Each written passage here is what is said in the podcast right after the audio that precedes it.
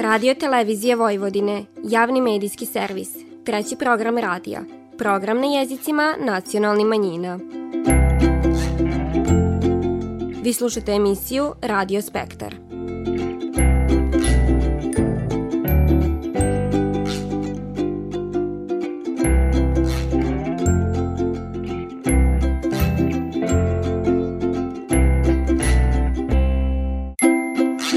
Lijep pozdrav, poštovani slušalci, vi pratite program na bunjevačkom jeziku.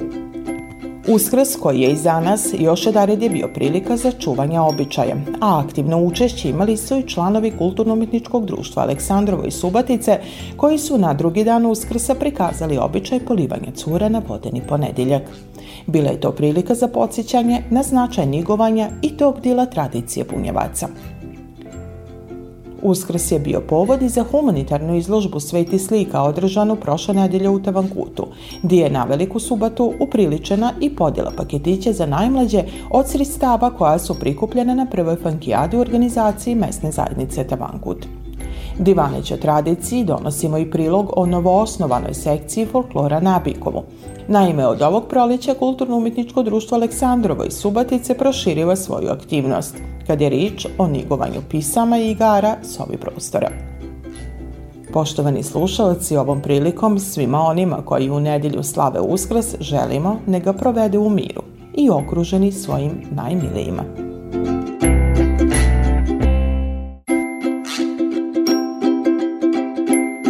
Vi slušate program na bunjevačkom jeziku.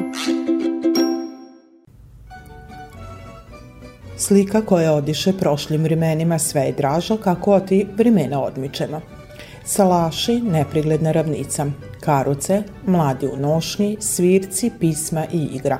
Ono je što je kad god bila uobičajena prolećna slika drugog dana uskrsa. A povod? Vodeni ponedjeljak. Ove godine na adresi Salaša Nabikovo u vlasništvu Bać Grge Pećerića vrime od prije više generacija oživili su članovi Kulturno-umjetničkog društva Aleksandrovo u želji da se običaje polivanja cura sačuva. Od momenta polaska momaka, njevog dolaska kod domaćina, polivanja na bunaru, igre, kićenja i polaska u druge kuće. Običaj polivanja na drugi dan uskresa sačuvan je do današnjih dana, zafaljujući kako onima koji ga praktikuju, tako i mogućnosti njegovog prilagođavanja. I dok je kad god bio i prilika više za upoznavanje, danas je on u tradicionalnom obliku tek podsjećanje na činjenicu kako se vrimena minjaje, ali tradicija ostaje. O svojem učešću u prikazu običaja divane Damir Mlinko, Dunja Horvatski i Daniela Tumbas to je prilika da, upoz, da se upoznaju ovaj cure, jer pre to nije bilo dostupno kao sada i bila je prilika da upoznamo ovaj njene roditelje da uđemo u kuću. Najzanimljivije mi je kad nas momci polivaju i jako bude lepo svake godine. Bude zanimljivo, upoznamo svakoga. Drago mi je što sam učestvovala u ovakvom jednom običaju, drago mi je što čuvamo tradiciju Prikaz običaja pratila je i zainteresovana publika, dok se Kulturno-umjetničko društvo Aleksandrovo pobrinilo za autentičnost. Divani predsjednik Kulturno-umjetničkog društva Aleksandrovo Tihomir Vrbanović. Generacijama se čuva, evo i mi iz Kuda Aleksandrovo to pokušavamo svake godine na vodin ponedeljak da napravimo, da sačuvamo taj običaj, da on traje i dalje. Običaj koji nije nigdje drugdje zabilužen, ali su ga od bunjevaca vrimenom priuzimali i drugi narodi koji žive s njima, čuva svu lipotu i posebnost bunjevačke tradicije. Obala zaka na vodeni ponedjeljak kad god sića se i domaćin ovogodišnjeg prikaza običaja. Grgo Pećerić.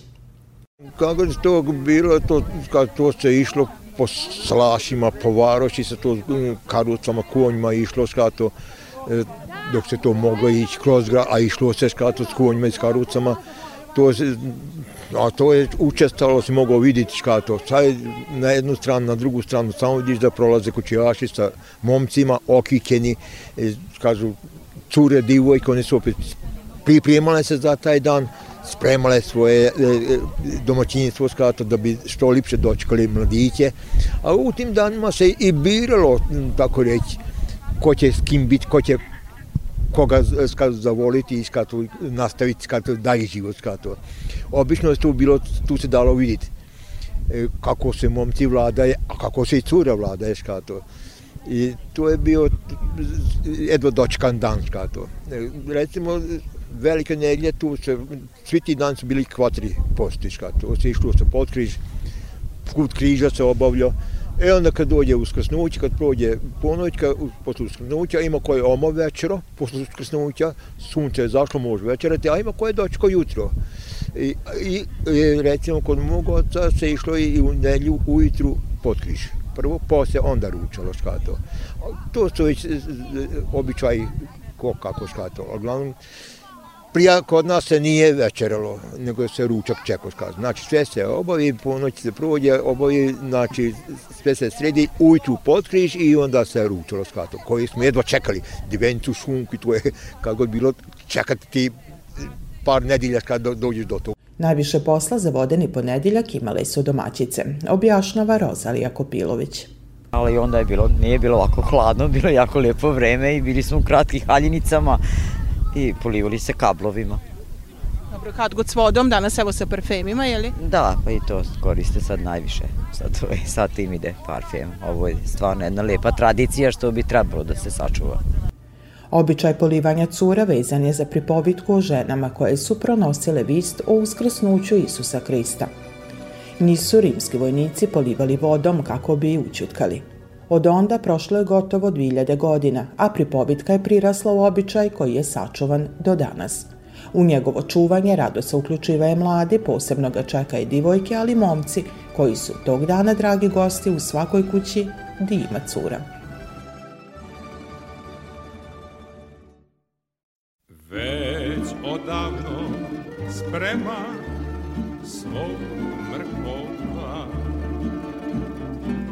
Da se prođem kaso od miline. Da obiđem staze staze svog detinstva za salašom želja da me mine. Da obiđem staze staze svog detinstva za salašom želja da me mine. Ale rekoše mi pre nikolko dana. Da je sruše onaj salaš mali. Nema više starog čardaka ni djerma, ni debelog lada od bagrema.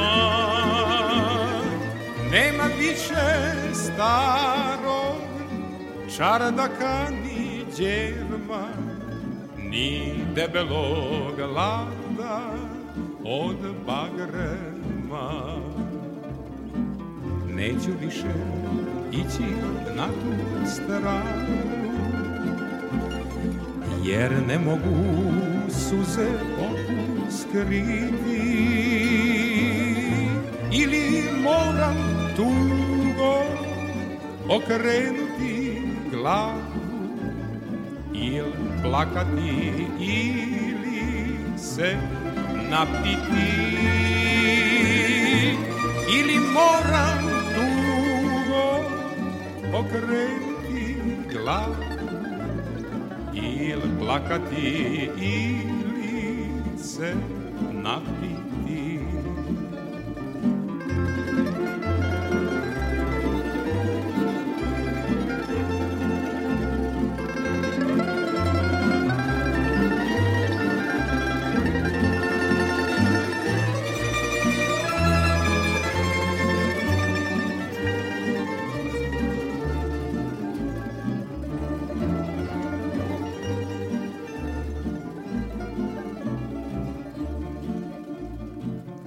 Je manje dobri tamburaša.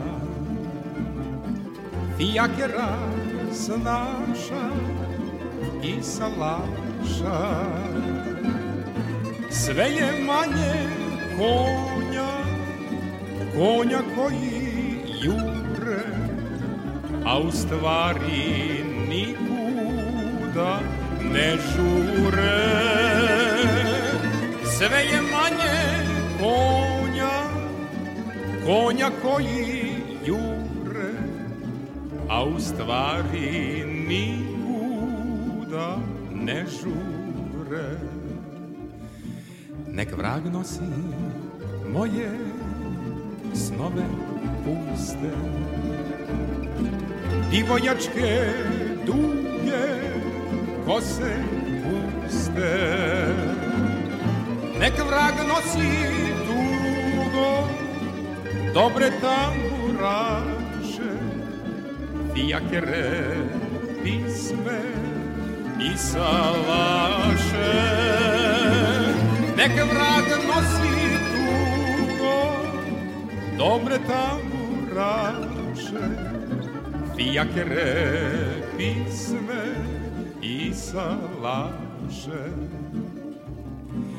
Neću više ići na tu stranu Jer ne mogu suze oku skriti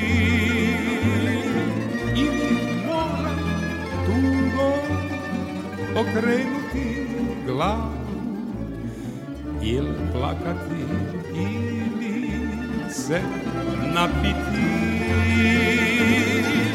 Ili moram tugo okrenuti glavu Ili plakati ili se napiti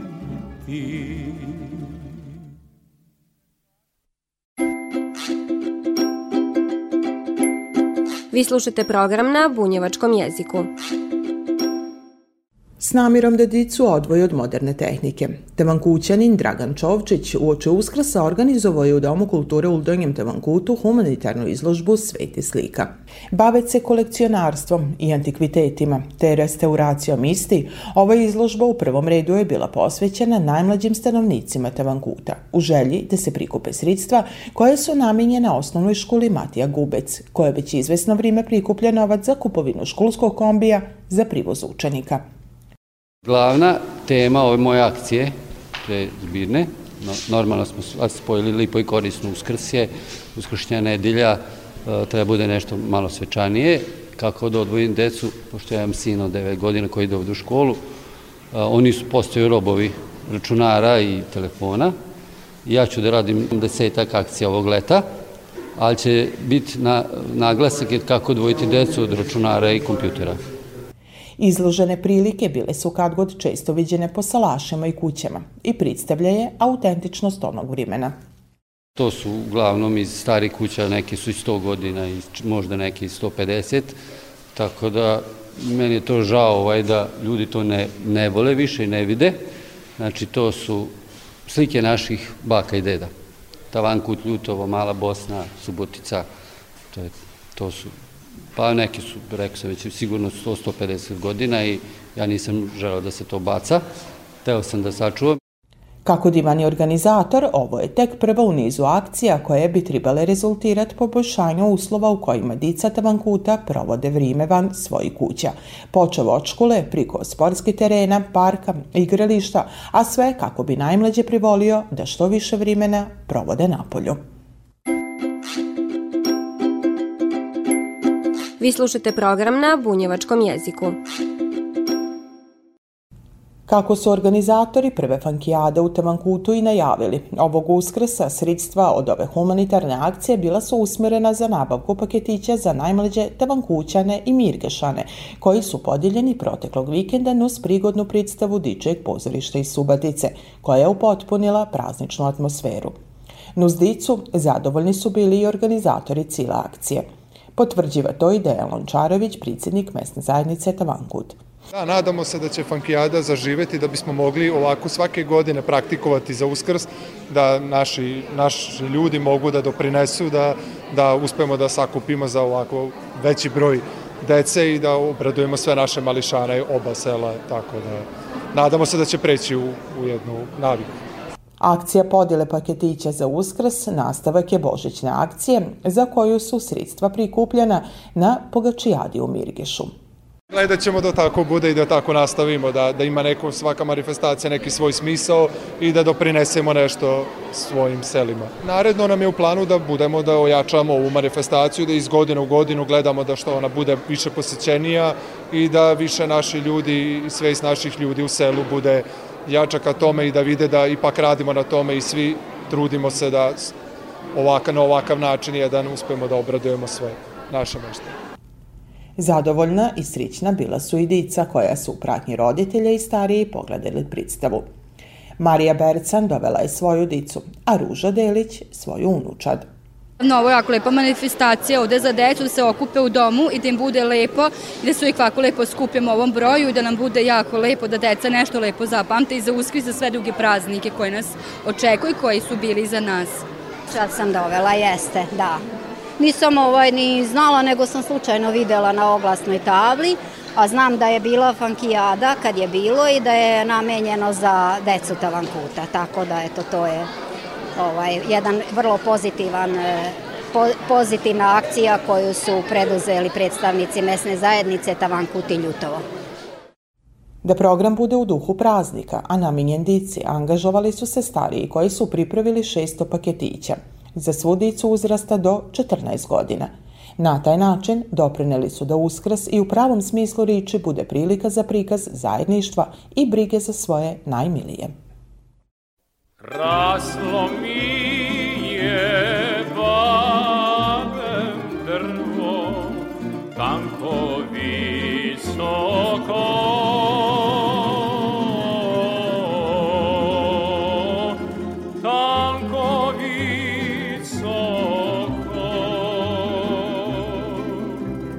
Pod njim leži hajduk veljko sa lepom there.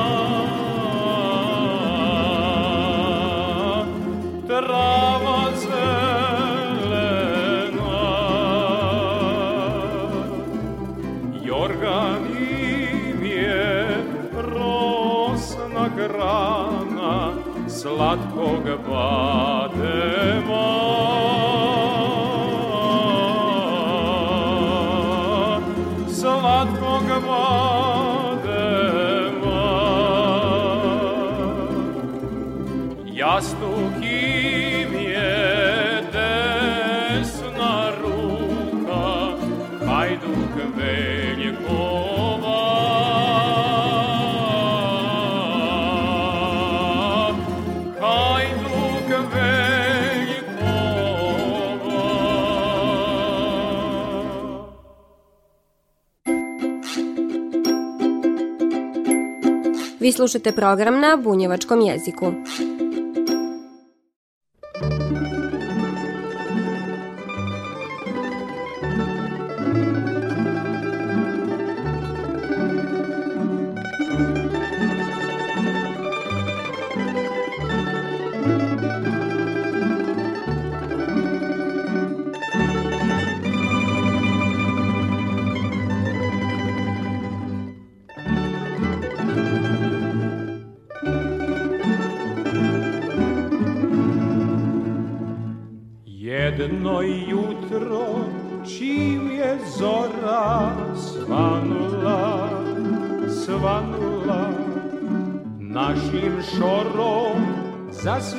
Zasvirala tambura, tambura, to se prati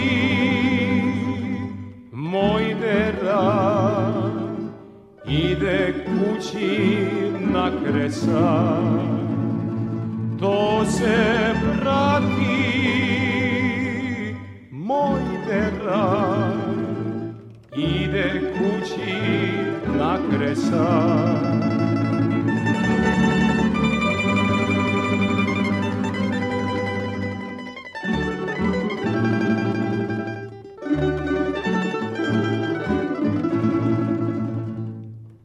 Isto jutro majka čerki govori, govori Zašto su nam polupani penđeri, penđeri?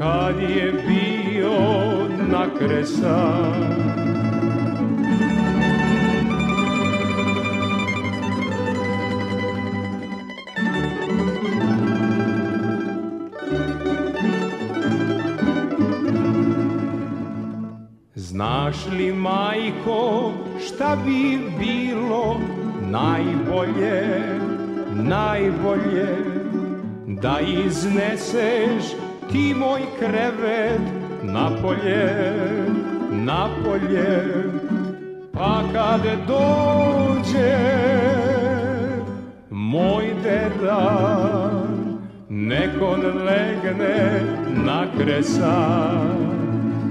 Pa kad dođe moj deran, neko ne legne na kresan.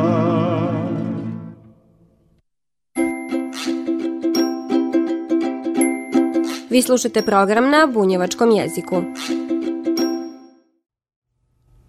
U želji da folklor učine pristupačnijim i stanovnicima okolne mista Subotice, ovog prolića Kulturno-umetničko društvo Aleksandrova osnovalo je folklornu sekciju na Bikovu. A, kako ističe Vesna Takač, vođa folklorne grupe, dobrodošli su svi zainteresovani. Da njih ima, potvrđiva je to najmlađi koji su s nestrpljenjem čekali probe i tokom ovog proličnog raspusta. Pa tamo možeš da ideš na razna putovanja i tamo je jako lepo da si igraš. Jel ti čekaš da imate neki prvi nastup? Da.